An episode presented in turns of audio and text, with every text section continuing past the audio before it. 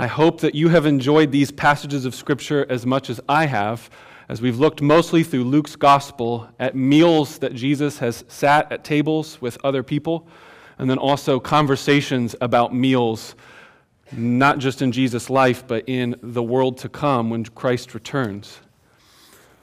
Quick recap if you're not been following along, if this is your first time, or for those of you who just want to be reminded, three things I think we could summarize from this summer. We've learned that these meals that Jesus shared with people were symbolic, that what they were symbolizing was in part a wedding. So there was a lot of weddings language and symbolism in the different meals that we've seen. The first meal was actually the meal in John chapter 2, where Jesus changes water to wine at a wedding, and then so on and so forth. There's been other wedding imagery. So look forward to a day when there would be a, a marriage between God and, the, and humanity, between God and his people.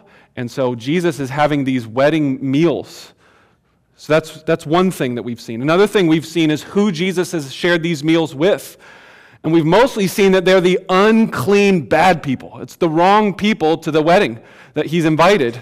And so, one of the things we're wanting to find out is why. Why did Jesus spend all his time with quote unquote unclean, bad people, criminals, and thieves and prostitutes. And the last thing we've seen is that the answer to that, that these wedding meals with the wrong people were because they aren't those kind of people anymore. He says that they were sick and now they're healed, that they have need of a doctor and he's the doctor and he has fixed them.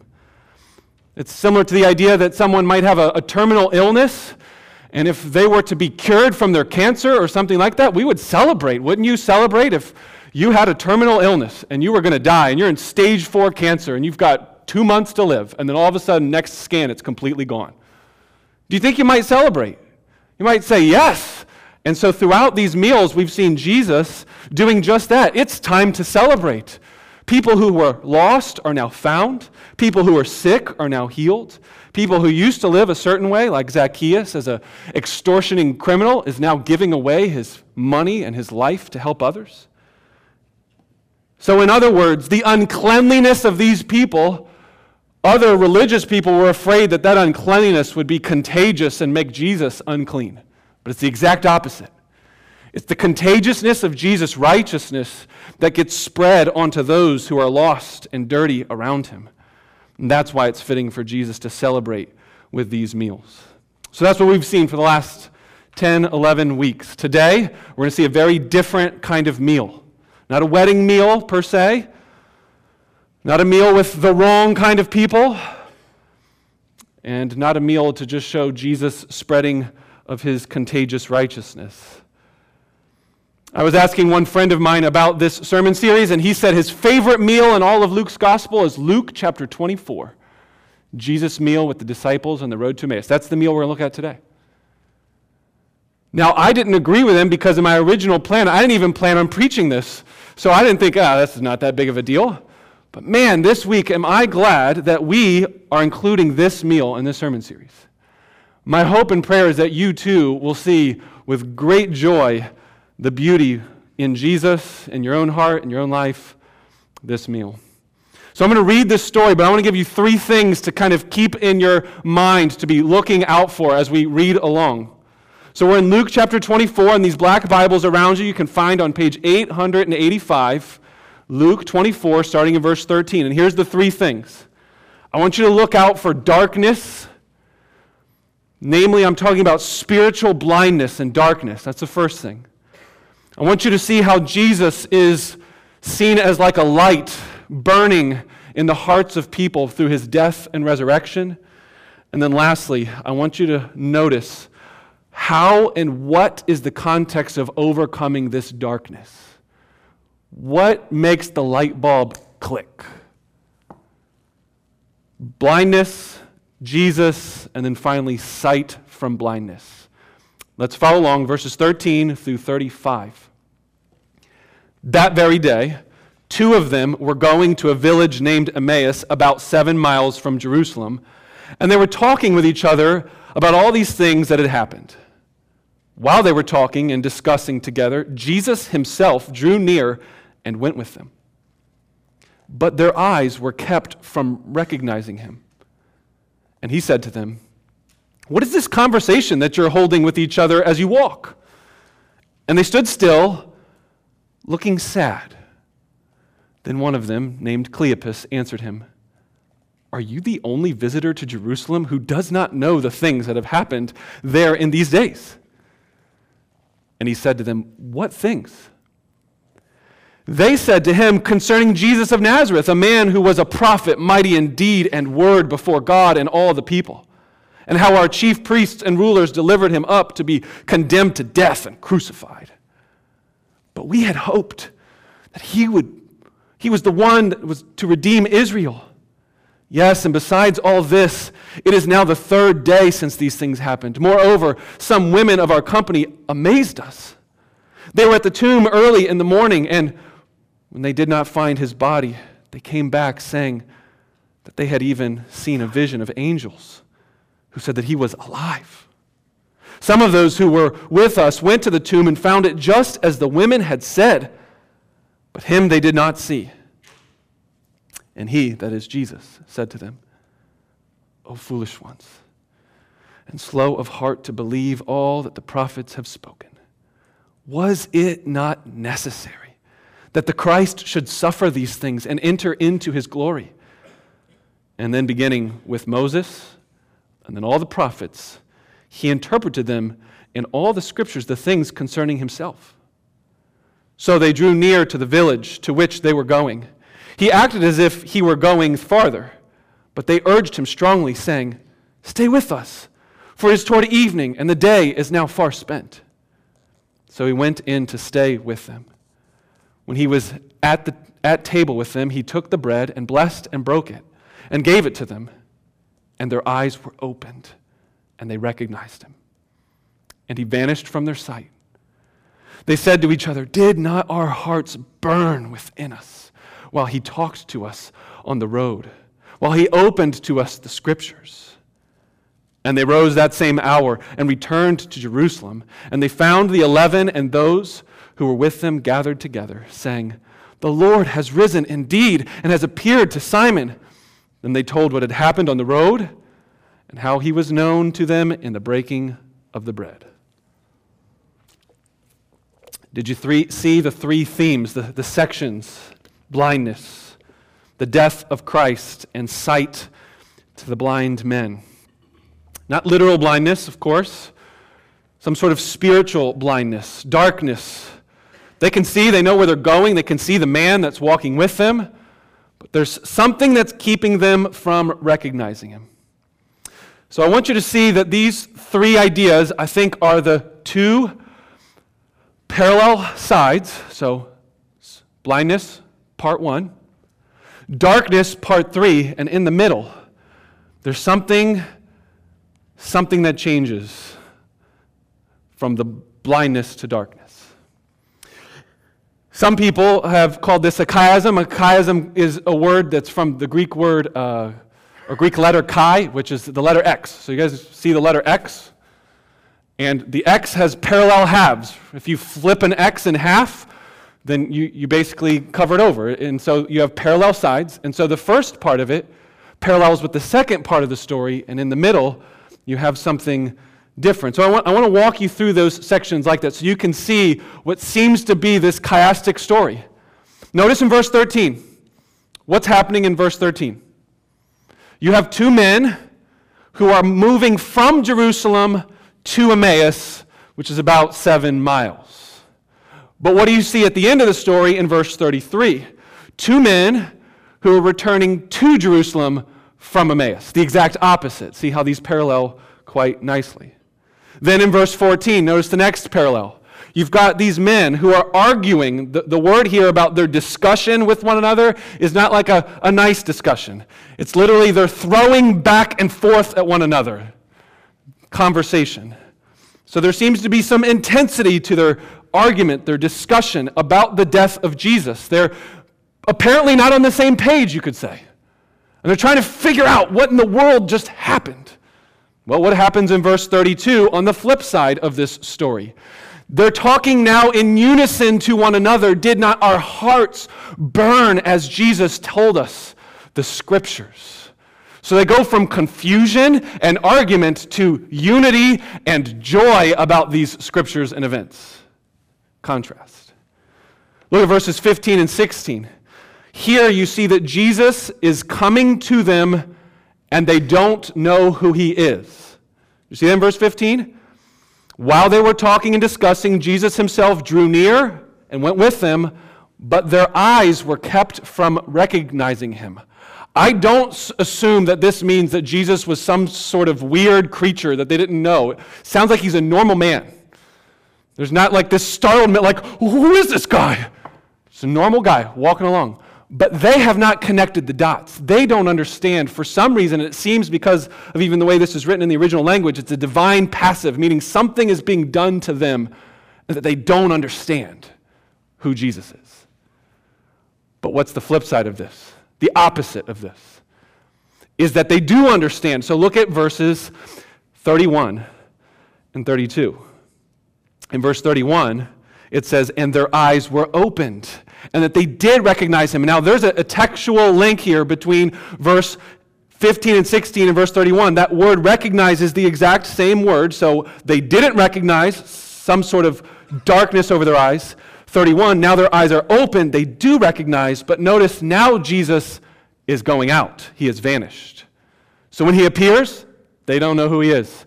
When he disappears, ah, they know. They know who he is. Now, I want to pause right here at this point to know I, mu- I mentioned the connection between even these words recognize and recognize.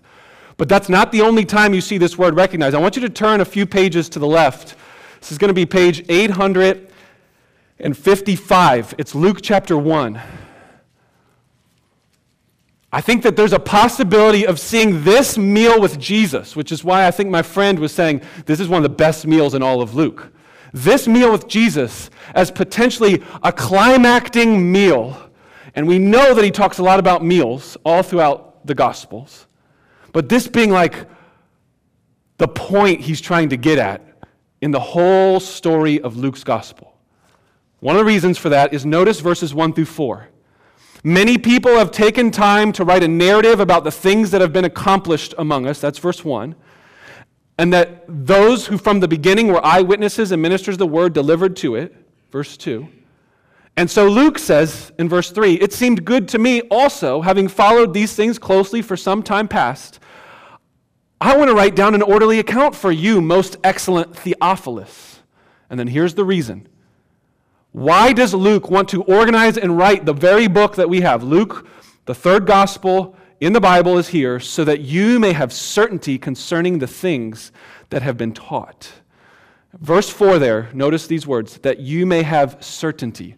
It's the same phrase about recognizing in verses um, 18 or 15 and 16 and verse 31 in chapter 24. So that you will know, so that you will recognize the certainty of these things. And so he tells all of the gospel story and he gets to Luke 24 and he's showing here's some people who know about Jesus, who know about his life, who know about his death, but they don't have certainty to believe and let, let their lives be transformed by these truths. And he's wanting Theophilus and everyone else who reads it to not just know about Jesus, but to be transformed by this Jesus and have their eyes opened to who he truly is. So that's the link to chapter 1. If we go back to chapter 24, we'll notice the next parallel. I think there could be other ones, but this one I think is certain. The next parallel in chapter 24 starts in verse 18 and 19. Look at verse 18 when it says, Then one of them, named Cleopas, answered him. And man, is Cleopas just dumbfounded. What, what do you mean you don't know the things that have happened? And then Jesus says, What things? The things concerning Jesus of Nazareth. Now, three times you see the things, the things that happened in Jerusalem. Jesus asks what things, and then he says the things about Jesus. Now, notice Jesus is talking in verse 27 or, or Luke is, is narrating about Jesus talking, and it says in verse 27 beginning with Moses and all the prophets, he interpreted to them in all the scriptures the things concerning himself. I think this is one of the best parallels, the ironic, kind of humorous parallel of this story.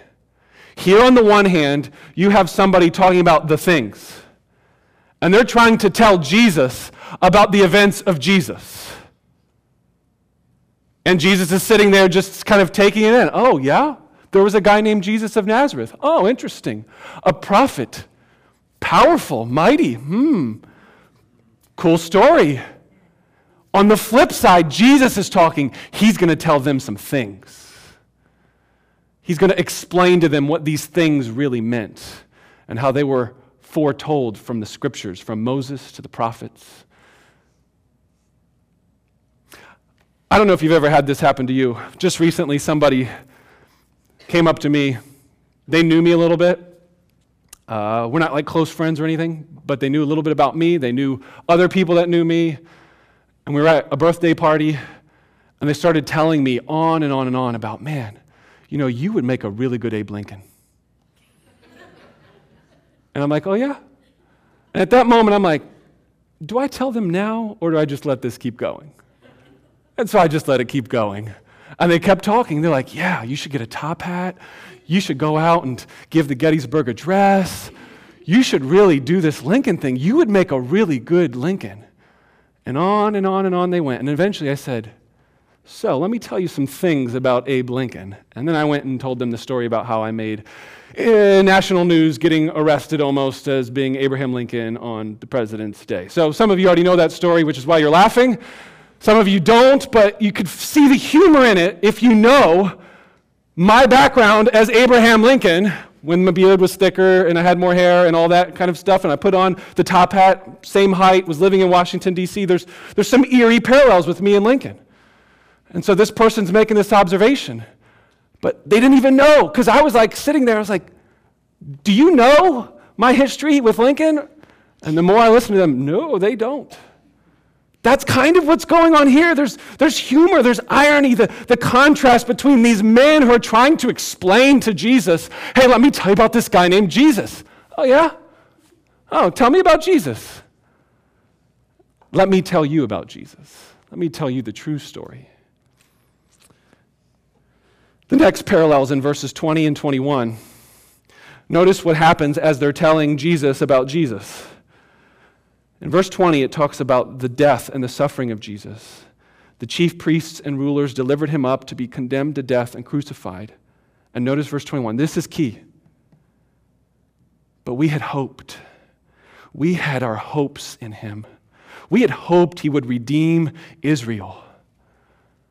Did you, did you notice what happened when Jesus started talking to them? It says at the end of verse 17, right before verse 18, they stopped and they were sad. You see the contrast between the two halves? On the one side, as they're talking about Jesus, they're talking about misplaced hopes, disappointment, sadness. Notice on the flip side, when they're talking about suffering and Jesus, look at verses 25 and 26. Jesus says, Oh, foolish ones, what? What's your deal? You're so slow of heart. If you would have believed the words of the prophets, if you'd know your Bible, you would know that it was necessary. It was necessary for Jesus, the Christ, the Messiah, the anointed one, for him to suffer before he enters into his glory. In other words, the, the contrast between we had hoped Jesus was going to be the one to redeem and restore our people and he is saying he did redeem and restore your people. It was necessary that he would die before he does that. This is, this is I think, a, a, a very important point for us to hone in on. It, it is, I think, getting closer to the very middle of this story. Once you get to the middle of a chiasm, you know, where the X marks the spot, that's where you get to the very main point why this story exists and we're getting real close to the center. I want to show you a couple things. This word must suffer from Jesus. is not a new word if you've been reading Luke's gospel. When you get to Jesus' words, where you've got all these people thinking, we're hoping in a Messiah, and we think it's Jesus, and then they're crushed. And Jesus is trying to tell them, you should not be crushed. I have been telling you this. You should have known this. He needed to die first. Look at chapter 24, verses 7 and 8.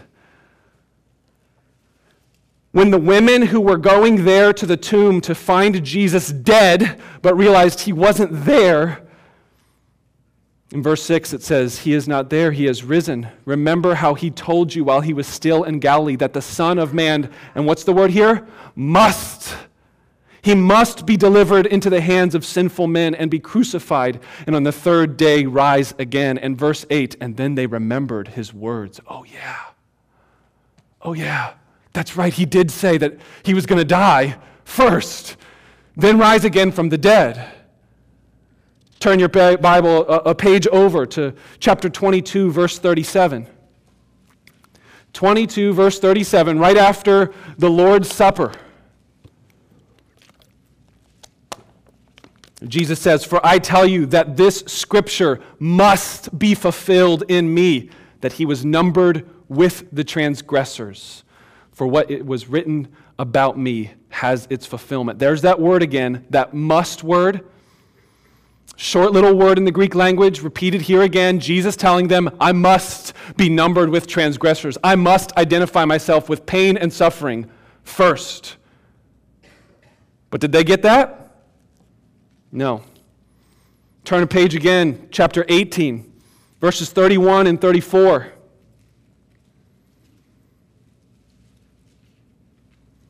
And talking to the 12 disciples, he's, he's been pounding this in their heads. He says to them, See, we're going to go to Jerusalem, and everything that has been written this has been written about the Son of Man. This has been prophesied by the prophets. It's going to be accomplished. How's it going to be accomplished? 32. He will be delivered over to the Gentiles and will be mocked and shamefully treated and spit upon, and after flogging him, they will kill him. And on the third day, he will rise. But notice verse 34. But they did not understand any of these things. This saying was hidden from them. They could not grasp what was said. There's a theme running through Luke's gospel. Turn the page again to chapter 17, verse 25. 17, verse 25.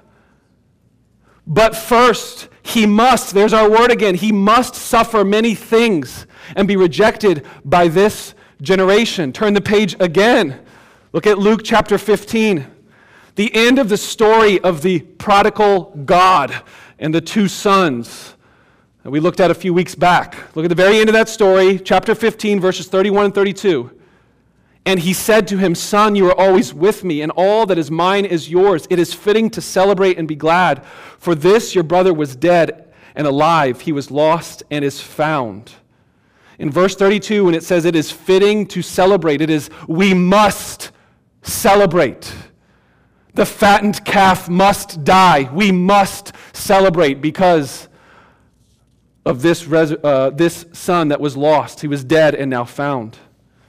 Turn the page again, chapter 13, verses 31 through 33. At that very hour, some Pharisees came and said to him, Get away from here, for Herod wants to kill you. And he said to them, Go tell that fox. Behold, I cast out demons and perform cures today and tomorrow, and on the third day I finish my course. 33. Nevertheless, I must go on my way today and tomorrow and the following, for it cannot be that a prophet should perish away from Jerusalem. Jesus is saying, Hey, you tell Herod, I'm going to go and die because I must. There's the word again. I must go to Jerusalem. Why? Because a prophet cannot die outside of Jerusalem. He is going to die in Jerusalem. One more. Turn the page, chapter 9. Chapter 9, verses 21 and 22.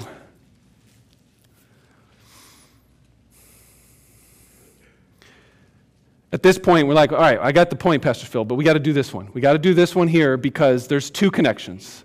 There's the must, but then there's something else. Look at verse 21. And he strictly charged and commanded them to say this to no one, saying, The Son of Man must suffer many things and be rejected by the elders and chief priests and scribes and killed, and on the third day be raised. Sounds familiar so far. So that's, that's connection number one. He must suffer. He's been saying that all through the gospel. But with our passage, there's another link to Luke chapter 24 in this story. Look just up ahead at verse 16 in the feeding of the 5,000 miracle, one of the meals with Jesus that we looked at earlier this summer. Look at verse 16. And taking the bread loaves and two fish. These words are almost identical to Luke 24. He looked up to heaven, he said a blessing over them, he broke the loaves, and he gave them to the disciples the breaking of the bread to feed the 5,000 is almost verbatim, word for word, what you see in Luke 24 when Jesus is in the house in the road to Emmaus. And he takes the bread, he breaks it, and he gives it to them. My point in all of this is to hopefully help you see that there are some literary connections between the mustness of Jesus' death, the predictions of Jesus' death, but furthermore, to see this symbol of breaking of bread, as we will get to later. So keep that tucked away. Go back to Luke 24, and let's answer the question. We're close to the center. But what is the center of this story? What's, what's the X marks the spot of this story? I think it's verses 22 through 24. This is the middle. Moreover, Cleopas is talking to Jesus and says that the women of our company amazed us. And they were at the tomb early in the morning, and when they did not find his body, they came back saying that they'd even seen a vision of angels who said that he was alive. Some of those who were with us went to the tomb and found it just as the woman had said, but they did not see him. What's the middle of this story? Jesus is alive. It's the whole point of Luke 24. So we shouldn't be surprised in this Emmaus story that if we see these parallels coming into the center, that boom, right in the center, right in the middle of these themes, Jesus is alive. And that makes all the difference. All the difference for you and me that Jesus is alive. And that's what I want us to do. I want us to take these three things blindness, Jesus, and then eventually sight. I want to apply them to us. I want to do that by using this verse. I want to just read this verse to you. I think that this story is mostly telling us about a historical event that Jesus is alive. Center of the story. Most important point. But I think also this story is purposely put here by Luke, who's helping Theophilus who doesn't believe yet to help him have certainty, to recognize, to believe who Jesus is. And he wants to see a story of some people who were struggling to believe who Jesus was. So, therefore, I think that this story is illustrative, it's metaphorical for, for you and for me. And I think the Bible also testifies to these things. So I want to read this verse in 2 Corinthians chapter 4, verses 4, 5, and 6. And this will be the outline of these three points blindness, Jesus, sight. Verse 4. The God of this world, this is God with a little g, the God of this world, this is talking about the forces of evil and Satan. The God of this world has blinded the eyes of unbelieving people to keep them from seeing the light of the gospel of the glory of Christ, who is the image of God. The problem is not that people don't know facts about Jesus or that they can't see his physical resurrected body. The problem for why we are not believing in Jesus, listen to this, is they're blinded from seeing the glory, the light of the glory of Jesus. Second verse, verse 5. So then, what's the solution to this blindness? How, how do we overcome spiritual blindness? Listen to verse 5. This is 2 Corinthians 4, verse 5. For we proclaim not ourselves, we proclaim Jesus Christ as Lord. That's the solution to blindness, proclaiming the resurrected Lord. Third point, verse 6. What does God do with resurrected preaching? God, who said, Let there be light out of darkness, shines light in our hearts to give us now the knowledge of the glory of the face of Christ. That's the three moves I think are in this story. I think those are the three moves I want us to see as we apply this to our lives. First, let's look at the blindness. If you're here today and you're a Christian, you did not come to faith because of mere intellectualism or reason or science. Flip side, if you're here today and you're not a Christian, you don't know yourself to be a Christian, you're skeptical, uh, everything I'm saying right now.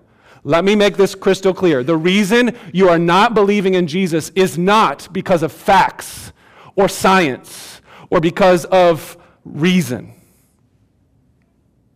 Now, that have, may have something to do with it, but ultimately, the message of the Bible is that the reason we don't believe is because we do not see Jesus as beautiful and as glorious and as more precious than anything else in the world. It's one thing to know that some certain facts exist, it's another thing to say, I cherish these things. And that's the difference between being a Christian and being everybody else. The reason we don't believe is because of our spiritual blindness, like the men on this road to Emmaus. We're spiritually blind. They, they did not recognize, they couldn't put things together who Jesus was and how he was the hope of Israel. But did they know the facts? Did they know historically there was a man named Jesus that lived on the earth? Did they know that he did miracles, that he was a mighty prophet in word and deed? Did they even hear about his resurrection from the dead? And then did they even see him face to face? Friend, I, I'm imagining that if any of you are here, like, if Jesus is truly alive, Pastor Phil, then let me see him. Where's he at? Show him to me. If I see Jesus, I'll believe. No, no, no, you may not believe. Just seeing the risen Jesus in flesh right in front of you does not lead to belief. There's more. There's a hardening of your heart. And not until their hearts burned were they changed. This is fundamental Christianity 101. If any of you are wondering, hey, I thought this was resurrection theme service. Why did we read Genesis 3 to open the service? Is it starting to click now? The first sin opened their eyes. I think there's a weird way to play on words here they became spiritually aware of their shame and their sin. Their eyes were opened, and by their eyes being opened, they were blind. There's an interesting connection, I think, to this story in Luke 24 and the reverse of Genesis chapter 3. Sin opened the eyes of Adam and Eve to their nakedness, but the gospel of the risen Jesus opens your eyes to the clothing he gives you by his righteousness. If you're here today and you're saying, I, I'm still struggling with facts, though, reasons to believe, the facts are there. It's, it's true.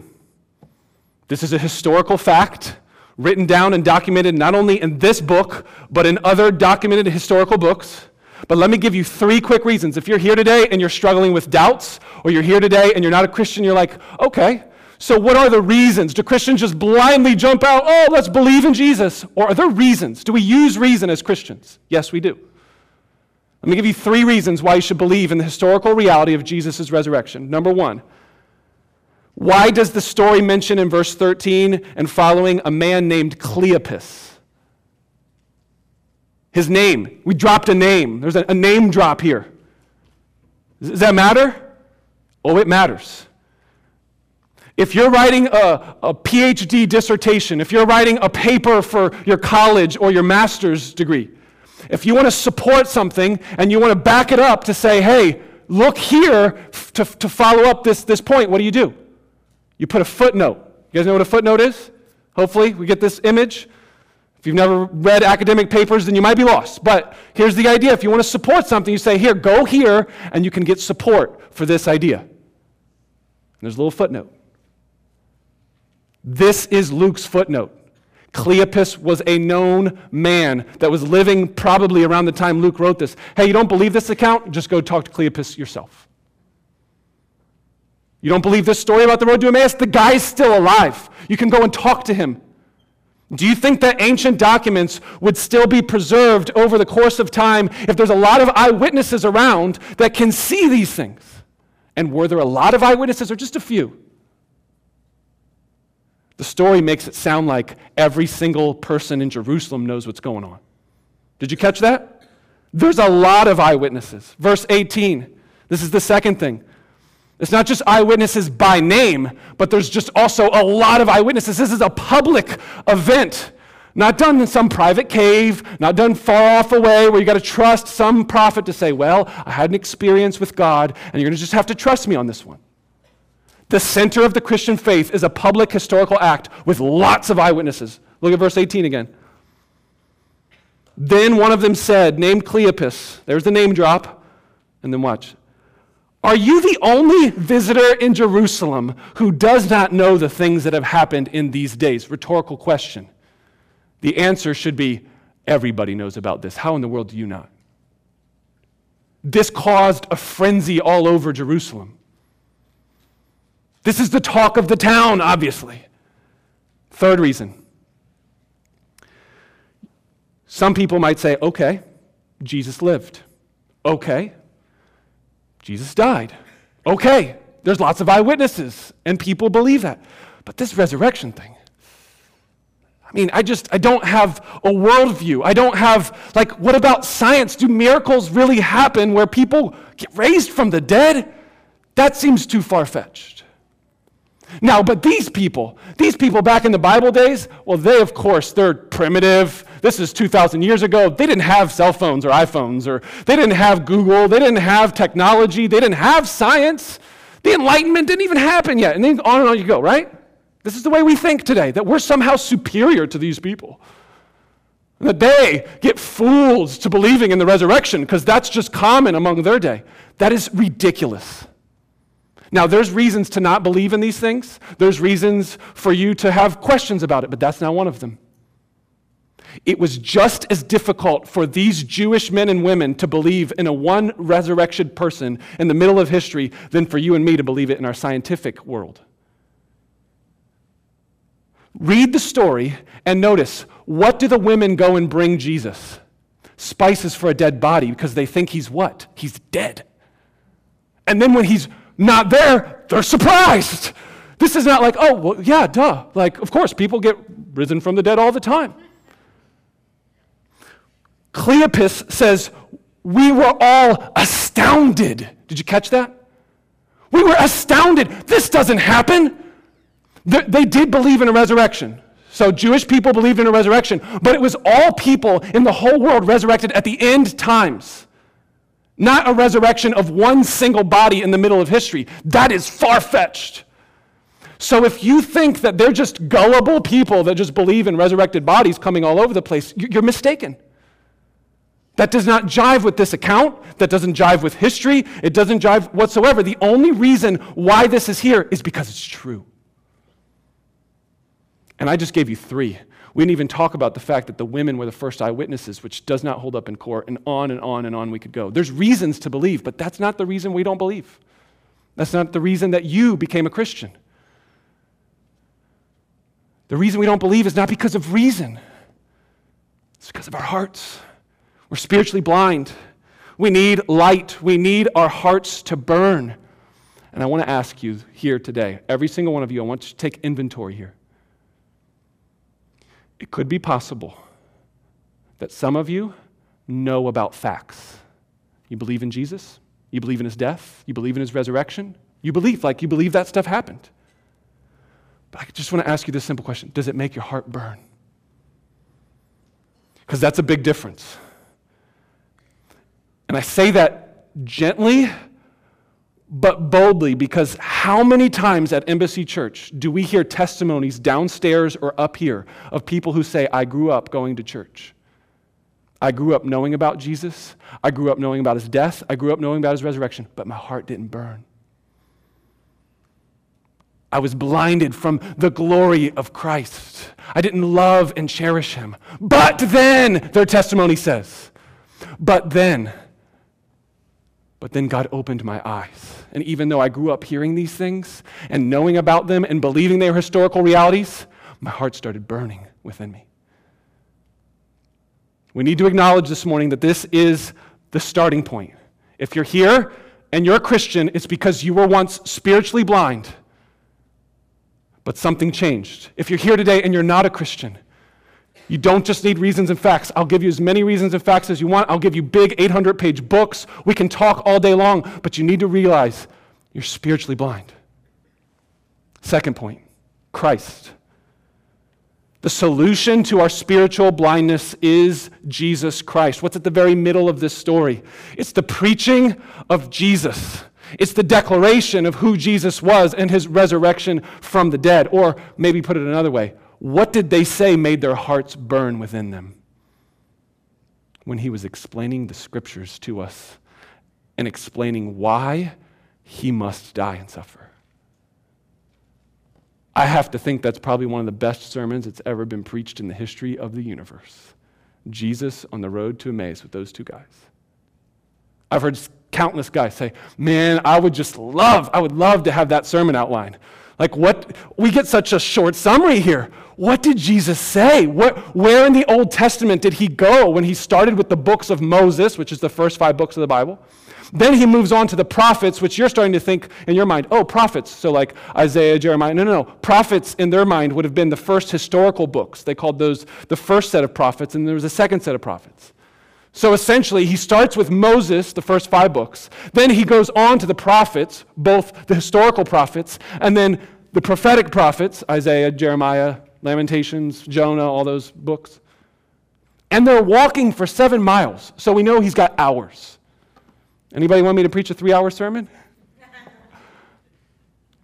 Better yet, as soon as Meals with Jesus sermon series is over, we're going to start in the Old Testament.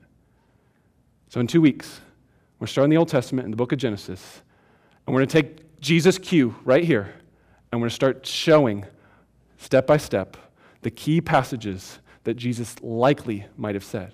So here's, here's a little foretaste. Jesus is walking along. He could have said, Hey, you guys remember Adam and Eve? Cleopas says, Yeah, yeah, I remember Adam and Eve. Genesis chapter 1 and 2. Now, they didn't have chapters back then, but they knew the stories. Remember how he was tempted by food to eat a fruit? Satan was in the garden. And how that disobedience was passed down to all people? You remember that? Yeah. Well, the Messiah, Jesus, he was tempted by food from Satan, but he didn't give a single bite even after fasting for 40 days. And in the same way that Adam's disobedience spread to all people, so Jesus' obedience will spread to all who put their faith in him. Do you remember in Genesis chapter 3? Do you remember the curse, he might say? Do you remember when God said after they ate that fruit, that there would be a curse, that he'd curse the serpent, that he'd crush the serpent's head. Do you remember that? Cleopas might have said, Yeah, yeah, I remember that. Do you remember it also said that first the seed of the woman would bruise his heel? He must suffer. I just got to think that maybe his first point was Genesis chapter 3, verse 15. I'm going to crush evil. I'm going to crush death. I'm going to crush the serpent's head. But I'm not going to do that without first getting my heel bruised. The, the, the picture here is I'm going to step on the snake, but right before that, the snake's going to bite me. It's going to be a lethal bite. Jesus explains this on the road to Emmaus. He keeps going. He says, Hey, remember Noah? Remember the flood story? How God's wrath poured out over all the earth because evil was on the earth? Yeah, I remember that. Do you remember how God saved Noah in an ark? Well, guess what? The Messiah, he is the ark. Climb inside of him, and God will put all of his wrath on Jesus, and you will be safe. Remember Abraham? Remember when Abraham was called by God to leave everything that was comfortable and familiar and said, I'm going to make a whole new people out of you, Abraham?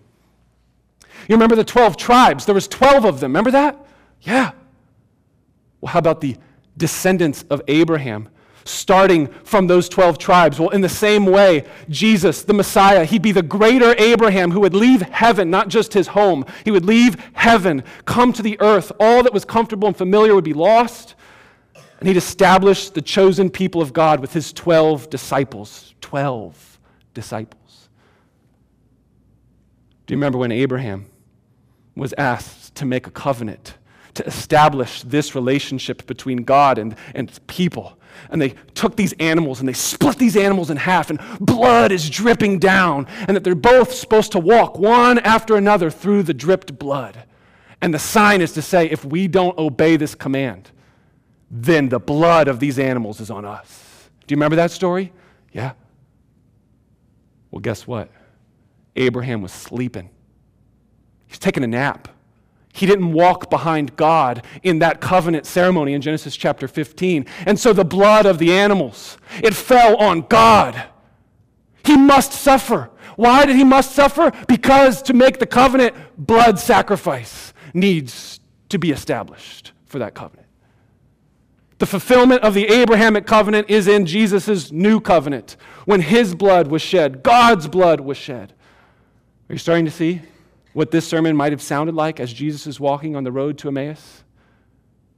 You preach Jesus. It doesn't matter which text you're from. You preach Jesus when Abraham's son Isaac is being offered up by his father on a mountain. You remember that story? Cleopas, do you remember when God asked Abraham to offer his one and his only son, the one that they've been waiting for, they thought they couldn't have, that his wife was good as dead. She was like really old, and yeah, there's no way probably menopausal. I mean, just you, you picture it. And he offered his one and only son.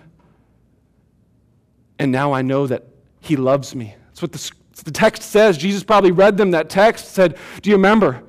How God said to him, Now I know, Abraham, that you love me because you did not withhold your son, your only son, whom you love.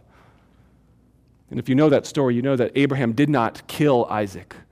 There was a sheep at the last second, There was a goat, ram in the thickets. Give me animals straight.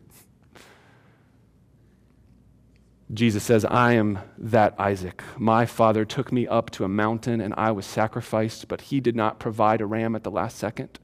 His knife came down, and now you can know, the whole world can know that God loves you because God did not withhold his son, his only. Do you see if you start going through the Old Testament like this, your heart might start burning within you? Oh, wow. Not only is the Bible cool in the fact that it all points to Jesus, not only is it great that Jesus is the fulfillment of all those things, but God did that for me. On and on we could go, and we're going to do that for the weeks to come.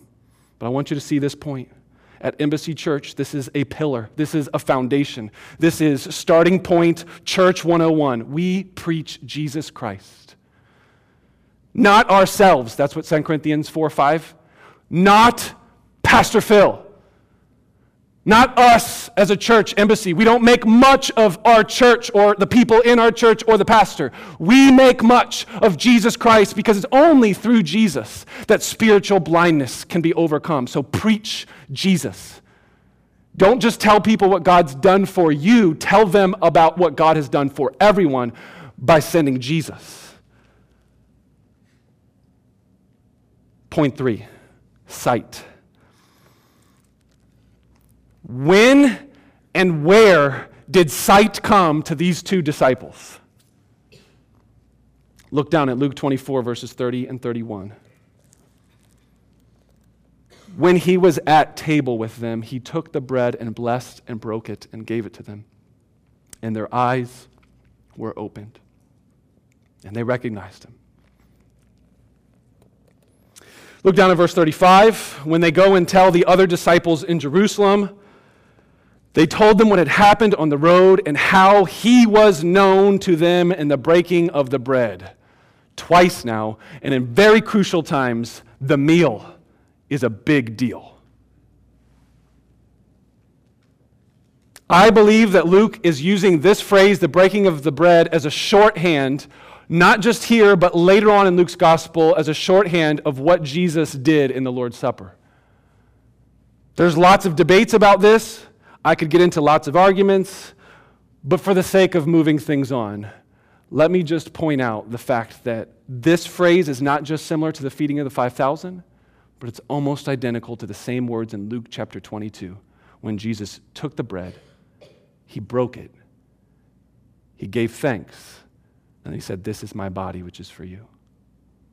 Now, these two men were not in that upper room but they were definitely around the disciples who were in that upper room, and they know they've been talking about these issues and what had happened, and how even the very night before he was killed, likely they had heard the story of how he took the Passover and said, Hey, the Passover lamb is not on the table, he is at the table, he is sitting there in front of you. Likely they would have known when he started breaking that bread, boom, it all clicked. There's a lot that I think we could say about this, but I just want to conclude with this one thought. My prayer for this whole sermon series with the meals with Jesus is that it would burn your heart. That we would not only receive the invitation to eat with Jesus week after week in the bread and the cup that is broken for us, but that we would invite others. Invite them to meals by having them come to church at Embassy every single week. We have not just the little bread and the cup, but we have meals downstairs for breakfast. Some Sundays it's after church for lunch. We eat meals together regularly because meals with Jesus are a big deal. It's during those kind of communal meals where people are loving one another and they're talking about Jesus over those meals that light bulbs start to come on. As the preached word is being declared and as Jesus' resurrection from the dead is being told, we also need to embody what those things mean in practical, everyday, common meals by loving one another around tables. And last week we had in our scripture reading Acts chapter 2. It says they devoted themselves to the apostles' teaching, to the breaking of bread, to the prayers. That's what Christians do. They devote themselves to the teaching of Jesus throughout all the scriptures and then to the breaking of bread and eating in each other's homes. So invite people to meals here at Embassy. Invite them to meals in your home. Invite them to meals in the community. Go grab lunch after church with somebody, even if you didn't have plans today. Invite people to have meals with Jesus and talk about Jesus over meals. Some of you have said, hey, you know, I'm really busy right now, and I don't think I have time to make disciples. You got 21 opportunities every week if you eat breakfast, lunch, or dinner. 21 opportunities to invite somebody to a meal and say, Sit down. I'd like to listen to you. I'd like to love you. I'd like to hear your story. And I'd like to tell you about Jesus. What if that was our go to strategy as a church? Was to not only invite people to meals with Jesus and invite them to come to church, but invite them to meals in our homes and in our lives. Can we do that? Could you do that? Or is your heart not really burning yet? Do you not want to go and tell the world about this good news and the meal that is to come? My hope and prayer is that we would be a church full of people that want to have meals with Jesus, not just on Sundays. Let's pray together. Father, we want to give you thanks now for all of these different meals we've seen in Luke's gospel. We want to thank you for this meal in particular and for this message that you gave and the the instruction that we find from it. Thank you for sending Jesus, your one and only Son. If you did not spare your Son and gave us all things, why should we not trust you? I pray for all of us who are here today, whether we're Christian, non Christian, whether we're firm in our foundation or we're struggling. I pray that these words in Luke 24 will burn in our hearts. I pray in the weeks to come that as we look through your word in the Old Testament, we will see that these are not just stories with moral lessons about how to be a better us, but they're stories about you. And my prayer is that regardless of who's here, whether it's me, whether it's 20 years from now and it's someone else, or would you protect this church and let Jesus Christ be lifted up, proclaimed the risen Savior? May he be the centerpiece of all that we do and say at Embassy. I pray this in Jesus' name. Amen. So I'd like to invite you to a meal.